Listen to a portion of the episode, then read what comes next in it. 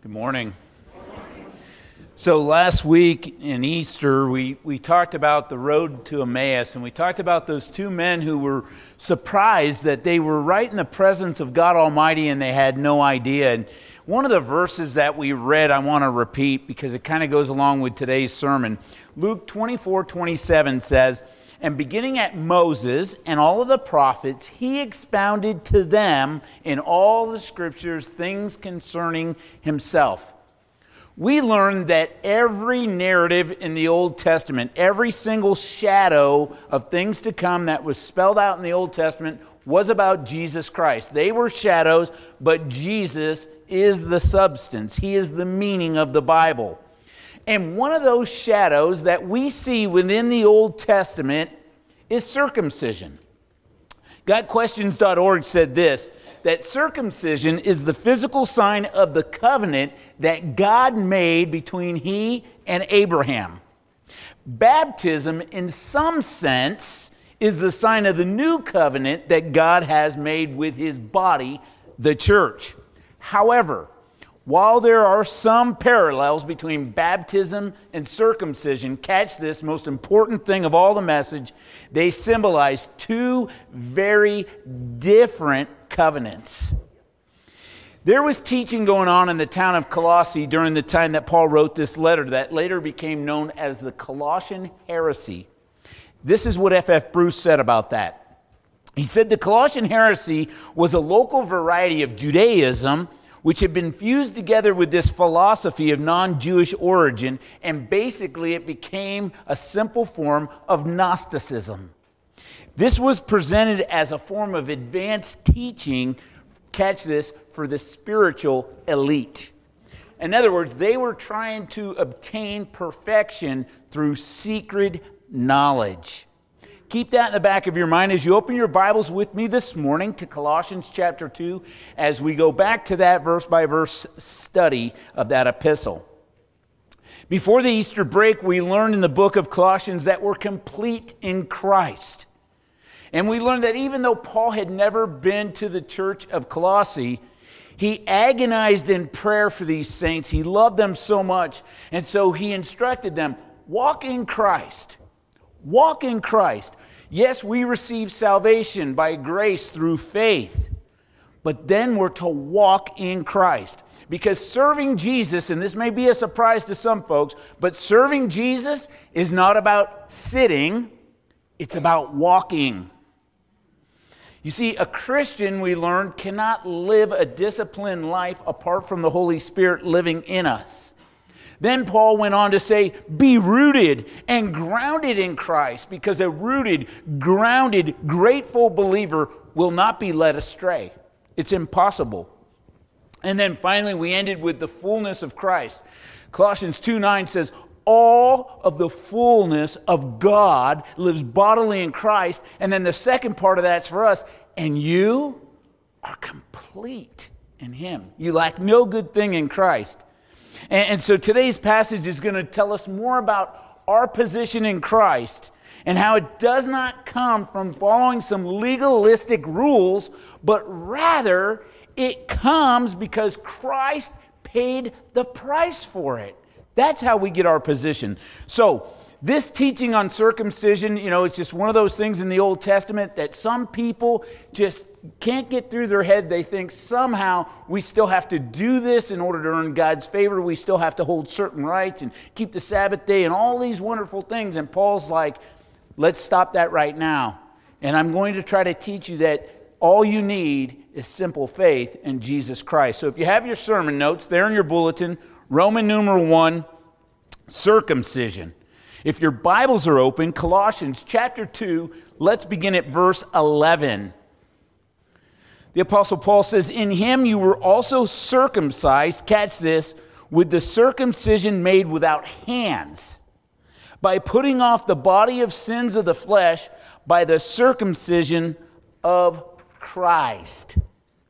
So, for proper context, let's find out where this circumcision first came into being. And when God was speaking to Abraham back in Genesis chapter 17, in verse 9, it says, And God said to Abraham, as for you, You shall keep my covenant, you and your descendants after you, throughout the generations. This is my covenant which you shall keep between me and you and your descendants after you. Every male child shall be circumcised. And you shall be circumcised in the flesh of your foreskins, and it, catch this, shall be a sign of the covenant between me and you. Speaking to Abraham. Okay? Between me and you. He who is eight days old, you shall circumcise every male child in your generations, he who is born in your house, or bought with money from any foreigner who's not your descendant. He who is born in your house and he who is bought with your money must be circumcised, and my covenant shall be in your flesh for an everlasting covenant. Again, with Abraham. Okay?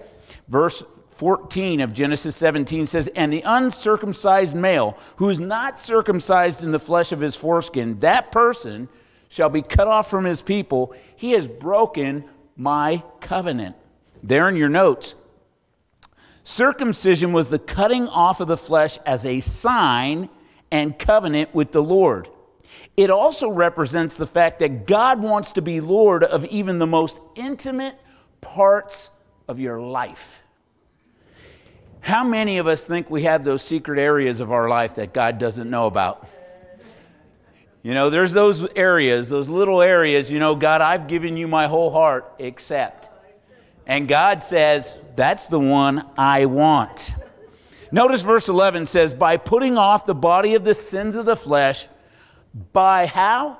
The circumcision of Christ. So circumcision was an outward sign of an inward decision made to dedicate oneself to the Lord. By the way, that's how now we receive Christ's circumcision. In other words, putting off the body of the sins of the flesh by faith in Christ.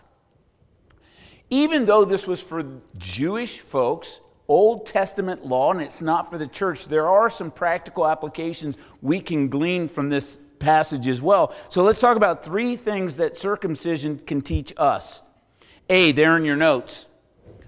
Our bodies belong to the Lord. Our bodies belong to the Lord. Paul asked a rhetorical question in 1 Corinthians 6:19. He said, "Or do you not know? Are you unaware that your body is the temple of the Holy Spirit who is in you, whom you have from God, and you are not your own? For you were bought at a price. Therefore, glorify God in your body and in your spirit, which are God's.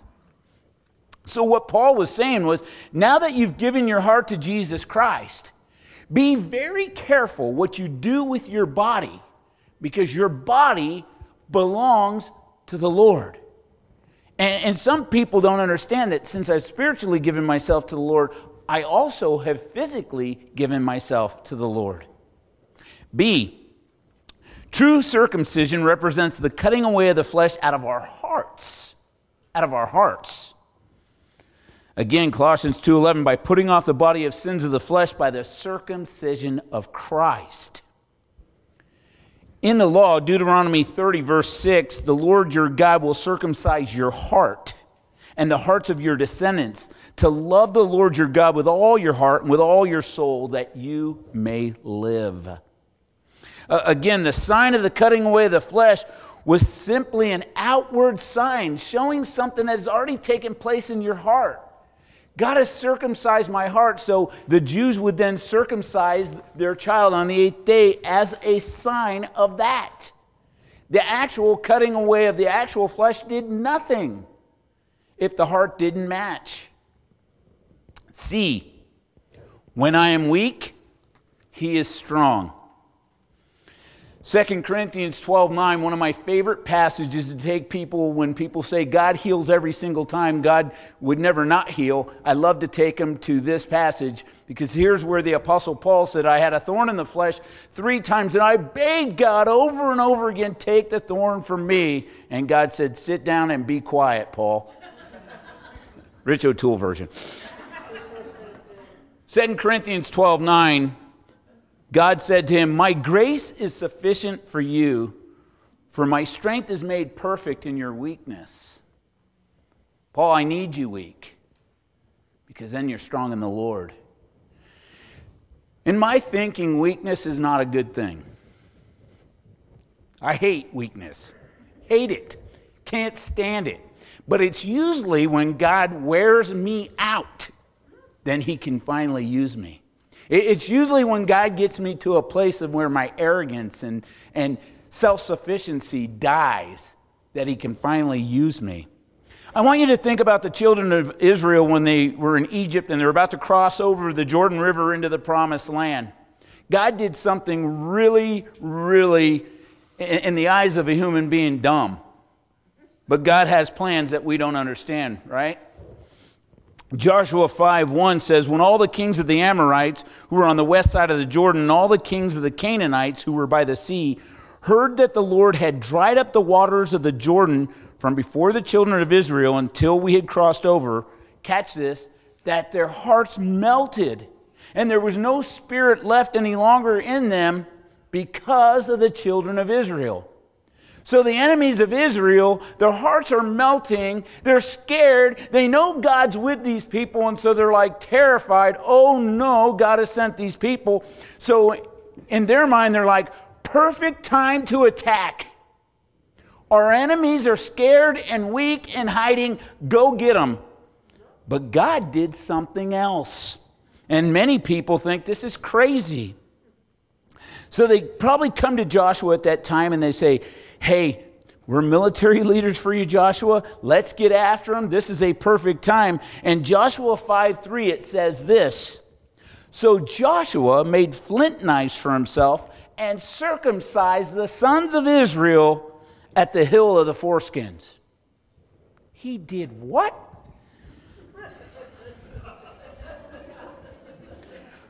We're about to go to war. God has scared our enemies, taken all the spirit out of their heart. They're scared to death. Let's attack. No, let's all go through a surgical procedure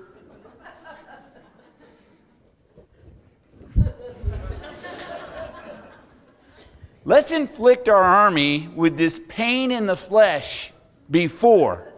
And, and could you just imagine? No, forget it. Two short weeks from that very time, two short weeks later, God's going to tell them to march around Jericho. Attack Jericho? No. March around Jericho. What? God, their hearts melted, they're scared. We should attack, but instead we go through a surgery, and now I'm going to march around the city? God, I don't understand you at all. you know, God's method sometimes seems like foolishness to us because we just don't understand his plans. But God brought such a huge victory there in Jericho because they obeyed. And, and sometimes we just don't get that. And so when I am weak, God is strong and he proves himself over and over and over again. But back to our passage. To put this in proper context, you need to remember that most of the believers there in Colossae were Gentile believers, okay? And they were not circumcised. In the book of Acts, Paul had just finished his first missionary journey, and he comes across these Jewish believers who basically come to Paul and the rest of the leaders and they said, all of those Gentiles who just came to Christ need to obey the law of Moses, plus have faith in Christ in order to be saved. Acts 15 1. And certain men came down from Judea and taught the brethren, unless you're circumcised according to the custom of Moses, you cannot be saved. So, unless I follow the law, I cannot be saved. So this big controversy breaks out, and because of this controversy, this is how the first church council was formed to discuss this very matter. There in your notes, the question the council at Jerusalem in Acts 15 had to answer was Is the cross of Christ enough to provide salvation, or is there something else needed? Is it the cross plus or minus nothing, or is there something else needed for a Gentile? Now we know that Ephesians 2 8 9 says that we're saved by grace through faith, and that even our faith is a gift of God, not of works, lest anyone should boast. grace, unmerited favor by God. God alone forgives, God alone loves, God alone saves, and it's not based on what we do or who we are. It's based on who He is and what He has done, the finished work of Jesus Christ on Calvary. Our best efforts, our hardest work, cannot earn us His righteousness. Here's what I have found, and here's a good test, folks. Someone knocks on your door and they're promoting Bible reading or somebody else, and you get into this discussion what must I do to be saved? Here is where evangelical Christianity, where the rubber meets the road. What must I do to be saved? That's such an important question. Today, there's a lot of false religions and false teachers who would add to the work of the cross. Acts 15 7. And when there had been much dispute, Peter rose up and said to them, Men and brethren, you know that a good while ago God chose among us that by my mouth the Gentiles should hear the word of the gospel and believe. So God, who knows the heart, acknowledged them by giving them the Holy Spirit just as he did to us, and made no distinction between us and them, purifying their hearts by faith. What people fail to understand is that folks in the Old Testament and folks in the New Testament all got saved the same way. It was by grace through faith. Now, God made a certain covenant with them to do one thing, and then covenant with us that He did it all. In our passage, again, in Him, you were circumcised with the circumcision made without hands. In other words, it was a something done to your heart. Vaughan said, Our spiritual circumcision meant the putting off of the old man. There in your notes. The Greek word for putting off a double compound denotes both stripping off and casting away. The imagery is that of discarding or being divested of a filthy piece of clothing. So God strips it off and casts it away. And in 2 Corinthians 5:17 he says, "Therefore if anyone is in Christ, he's a new creation. Old things have passed away, behold all things are new." That's what happened to you by faith when you received Jesus Christ. He ripped off that old man and then he cast it away and he made you a brand new creation. Wiersbe said, Paul made it clear that the Christian is not subject to any Old Testament rituals or legal system, and it can do you no good spiritually whatsoever. Christ alone is sufficient. Christ alone will meet your every spiritual need, and all the fullness of God's faithfulness lives in Him. So now, here we are, church. We don't need to be circumcised to come to Christ. We don't need to keep the Old Testament law. But what is our outward symbol to show that we have a new circumcised heart? Roman numeral 2, baptism. Baptism, look at verse 12. Paul goes on and says, Buried with him in baptism, in which you also were raised with him through faith. How were you raised with him? Through faith in the working of God who raised him from the dead. J. Vernon McGee said, When Christ died, I died. He took my place. And when he was raised, we were raised with him, and now we're joined to the living Christ. There in your notes, it's so important to keep in mind that no outward ceremony brings us to Christ. The issue is whether or not we are born again, whether or not we know Christ as Savior. So before we break down this passage, I'm going to give kind of a reminder what we believe about water baptism at Living Faith Fellowship. Some of this may be review, but it's good for you. Why do I know it's good for you? Because God told me it was good for you. So, biblically, Baptism is a literal and a figurative meaning. A person is saved, and at the moment of salvation, they are baptized into the family of God spiritually right now. Instantly. The moment you trust Christ, you are baptized into his family right now. And you go, I didn't see that happen. You're right. You did not see it happen.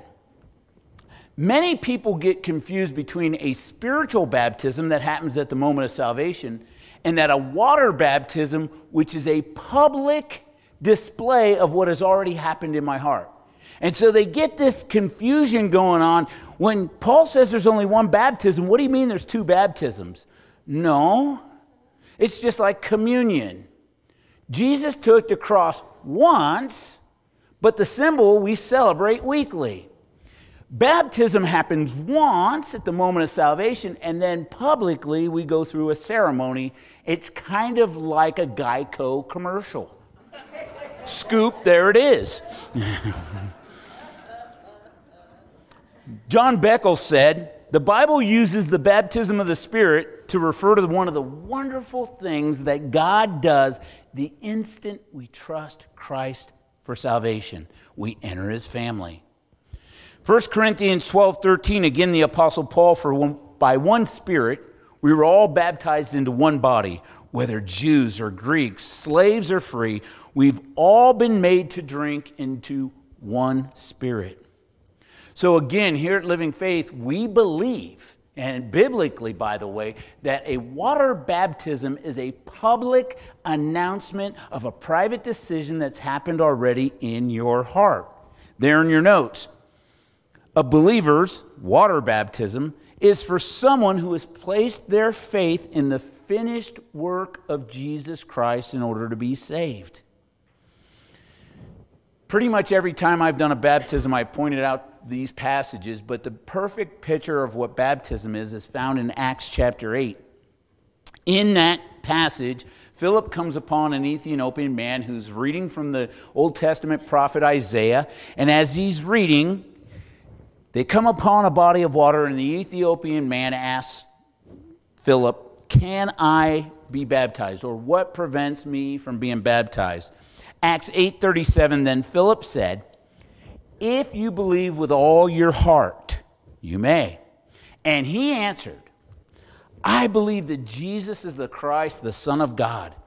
So he commanded the chariot to stand still, and both Philip and the eunuch went down into the water, and he baptized him. So notice the sequence of events. First, someone has to believe on Jesus for salvation. Then they let five or six years go by until the Lord convicts them. No. Someone places their faith in Jesus Christ and immediately they obey by going into the water and being baptized. And you would say, but this brand new believer, he doesn't understand the Trinity yet. The, this brand new believer doesn't understand the kenosis theory yet. Let's get him about 10 years of theology and then put him in the water. No. By simple faith, he trusts Christ, believes that he's saved because of what Christ did on the cross. We dunk him right now. We dunk him. Outward expression of an inward decision. And, and so, why should someone be baptized? Because it was not only a command given by Jesus Christ, it was a command obeyed by Jesus Christ. My two oldest sons were Marines. I guess they're still Marines because you can't say they were, but they were Marines, right? And I could just imagine both of them did multiple tours over in the Middle East, and I could just imagine this scenario playing out, right? Here's my, my son, my one son was a gunner on a LAV, and so he's on the gunner, and his commanding officer says, Boy, take out that target. Well, when I feel like it, I'll do that. That's kind of what some of us do with this command by Jesus Christ. He's our commanding officer. And Jesus says, Be baptized immediately after salvation. And we go, I'm kind of embarrassed. I don't like crowds. Can I tell you something? Either do I. Here I am. Do this as an outward expression of what's happened in your heart. It's a picture of the washing away of our sins. It's a picture of that. It's dying to our old self and our old way of life and beginning a new life in Christ. It's all a picture, right? And since it's a representation of a decision that's happened within the heart, we don't baptize children before the age of accountability. And, some people would ask why. We dedicate children as to the Lord. We pray over their parents. We dedicate the child, but we don't baptize children because they're not old enough to have made that decision to follow Christ for themselves. Some other denominations disagree, and that's okay. Biblically, you don't see that. Biblically, what you see is a person coming to faith first and then instantly baptized. We also believe that children before the age of accountability are not held accountable for their sins until they're at an age where they can understand and accept or reject God for themselves. So we encourage people do it because of your faith. I remember one time we had a family and they brought like five kids with them, all older teenagers, and the mom said, All these kids want to be baptized. I took them in my office, I began to talk to them, and the oldest boy was like, I'm not there. And mom wanted him baptized, especially him. I said, Hey, won't you go wait out there for me? And I came back out and told mom, These three gave all the right answer. He did not. And he's not ready. And I will not baptize him. If it's not his faith, I'm not baptizing him for you. But notice, what did Paul mean here in Colossians when it says buried with him in baptism? Again, baptism illustrates our identification with the death and resurrection of Christ. Romans 6 3, Paul said, Or do you not know that as many of us as were baptized into Christ were actually baptized into his death? Therefore, we were buried with him through baptism into death, that just as Christ was raised from the dead by the glory of the Father, even so we also should walk in the newness of life. For if we've been united together in the likeness of his death, certainly we also shall be in the likeness of his resurrection. Knowing this, that our old man was crucified with him, that the body of sin might be done away with, that we should no longer be slaves of sin. So, coming out of the water, going down the water is just like I'm dead, I'm being buried. Coming out represents I'm raising up to new life in Christ. And so we identify with his death and resurrection. And why do we do that? Roman numeral 3 because Jesus paid the bill. Jesus paid the bill. Look at verse 13. And you, you could say, put your name right there. And you, being dead in your trespasses and the uncircumcision of your flesh, he has made alive together with him, having forgiven you all trespasses, having wiped out the handwriting of requirements that was against us, which was contrary to us. And he has taken it out of the way, having nailed it to the cross having disarmed principalities and powers, having made a public spectacle of them, triumphing over them in it. This sounds just like Ephesians 2 1. And you he made alive with him who were dead. What was my state before faith in Christ? You were spiritually dead. You were dead. No self improvement brings back a dead person. Before a person comes to Christ spiritually, they're dead. There's dead. There's no getting around it. There in your notes, J. Vernon McGee said, Salvation is not the improvement of the old nature, it is the impartation of a new nature. And the rebirth happens at the moment, again, that I trust what Jesus did. That's when it happens. Warren Wiersbe said, The practical application is clear. Since we are identified with Christ and He is the fullness of God, what more do we need? There in your notes, we have experienced the energy of God through faith in Christ. So why turn to the deadness of the law? God has forgiven us all of our trespasses so that we have a perfect standing before Him. You know, there's a, there's a neat statement. I think this is the only place I've ever seen it used was the handwriting of requirements. It, you see, it not only speaks of the letter of the law, the handwriting of the law, but it also includes a list of our sins. a debt that we had before a holy God, a debt that no one could pay off. It, it speaks of a written document, like in a legal sense. It, it also speaks of like an arrest warrant. These are charges against the prisoner. That, that's what it is. So God took your arrest warrant, the charges that were against the prisoner, God took that and He nailed it to the cross and wrote across it, paid in full. Done deal. When Jesus was hanging on the cross and he was about to give up his soul, he said something really unique in the Gospel of John, chapter 19. It says, When Jesus had received the sour wine, he said, It is finished. And bowing his head, he gave up his spirit. It is finished. It's the word tetelestai in the Greek tetelestai. What does that mean? What did Jesus mean? It is finished. What's finished? One person said, tetelestai, the greatest word from the greatest man on the greatest day in all eternity that changed history and destiny for all mankind. Spurgeon said, What a grand utterance, tetelestai. Now we're safe. Now we're complete. The sin debt was now discharged completely. The atonement and propitiation for our sin nailed to the cross, right on Jesus' body, right there on the tree. He paid the debt in full. Paid. And he says, therefore, Christian, don't lose the significance of this. We were once condemned, but now that debt's completely paid. Look again at verse 15. And it says, having disarmed the principalities and powers, he made a public spectacle of them, triumphing over them in it.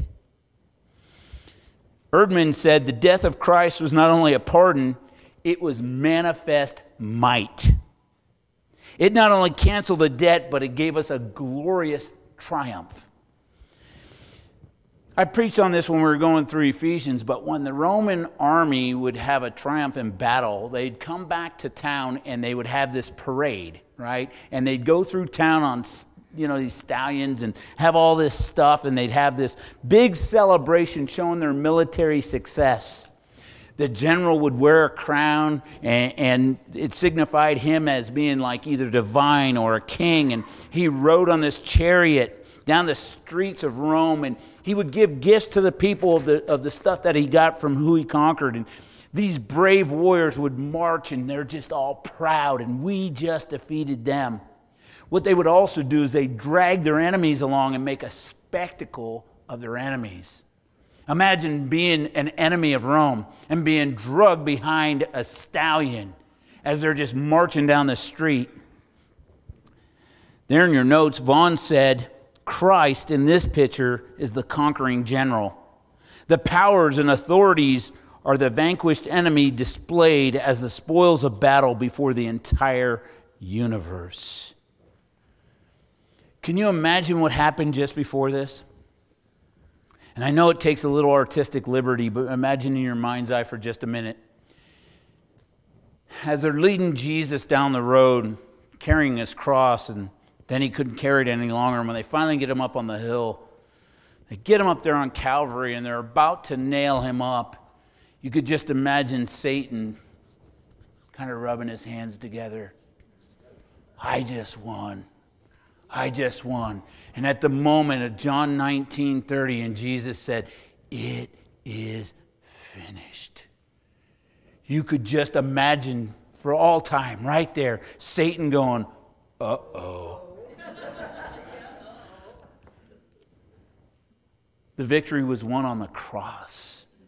It was done. It is finished. It is finished. What's finished? Trying to earn daddy's love, it's finished. Trying to make up for my own sin, it's finished. Trying to be good enough, it's finished. You know the problem is? Sometimes we don't believe it's finished. That's the problem. Every spiritual enemy was defeated right there at Calvary. So let's get practical this morning. As we talk about this circumcision and baptism and how Jesus paid the price, Galatians 6:14, Paul said, "God forbid that I should boast except in the cross of Jesus Christ, by whom the world has been crucified to me and I to the world." There in your notes. For in Christ Jesus, neither circumcision nor uncircumcision avails anything, but a new creation. I said in the beginning that there are parallels between circumcision and baptism, but they represent two very different covenants. The old covenant was God saying, If you'll do this, then I will do this. And the new covenant is God saying, I did this, and if you'll receive it by faith, there's nothing else that needs to happen. And I praise God, that's us. Because how many times do I fail and think, if I was under the law, they'd have taken me out and stoned me for that one. True story. And again, the Old Testament rituals were mere copies and shadows, but Jesus Christ is the original and the substance. The Old Covenant was temporary because nobody could reach the perfection that was needed. But the New Covenant is permanent, it's eternal because Jesus paid the price and said it's finished. By the way, if I promise you something, I'll probably let you down. If Jesus promises you something, it's yes and amen. The Lord promised in Ezekiel 36 26, and I will give you a new heart, and I'll put a new spirit within you. I will take the heart of stone out of your flesh and give you a heart of flesh, and I will put my spirit within you. The new covenant is ours because he who promised is faithful. And he's given us a new circumcised heart. And again, he gave death this death blow. He gave sin a death blow there on the cross. It is finished. In, in, their culture, if you owed a bill and you came to the town square before the elders to pay off that bill, as proof of it, they would take the tab that said paid in full and they would nail it right there in the town center. It is finished. That's exactly what they would write on it, tetelestai. Because it's finished. And in witnesses, everybody gets to witness. That bill's been paid. You no longer owe it. That's what happened on the cross. And so when we make this inner decision to follow Jesus Christ, we show people by baptism but the putting off of the sin of the body of flesh happened on Calvary. And all you have to do to have that is receive by faith. God loves you and desires you to be in heaven with him someday. The only problem is is heaven is perfect. So you got to be perfect to make it. And not one of us can.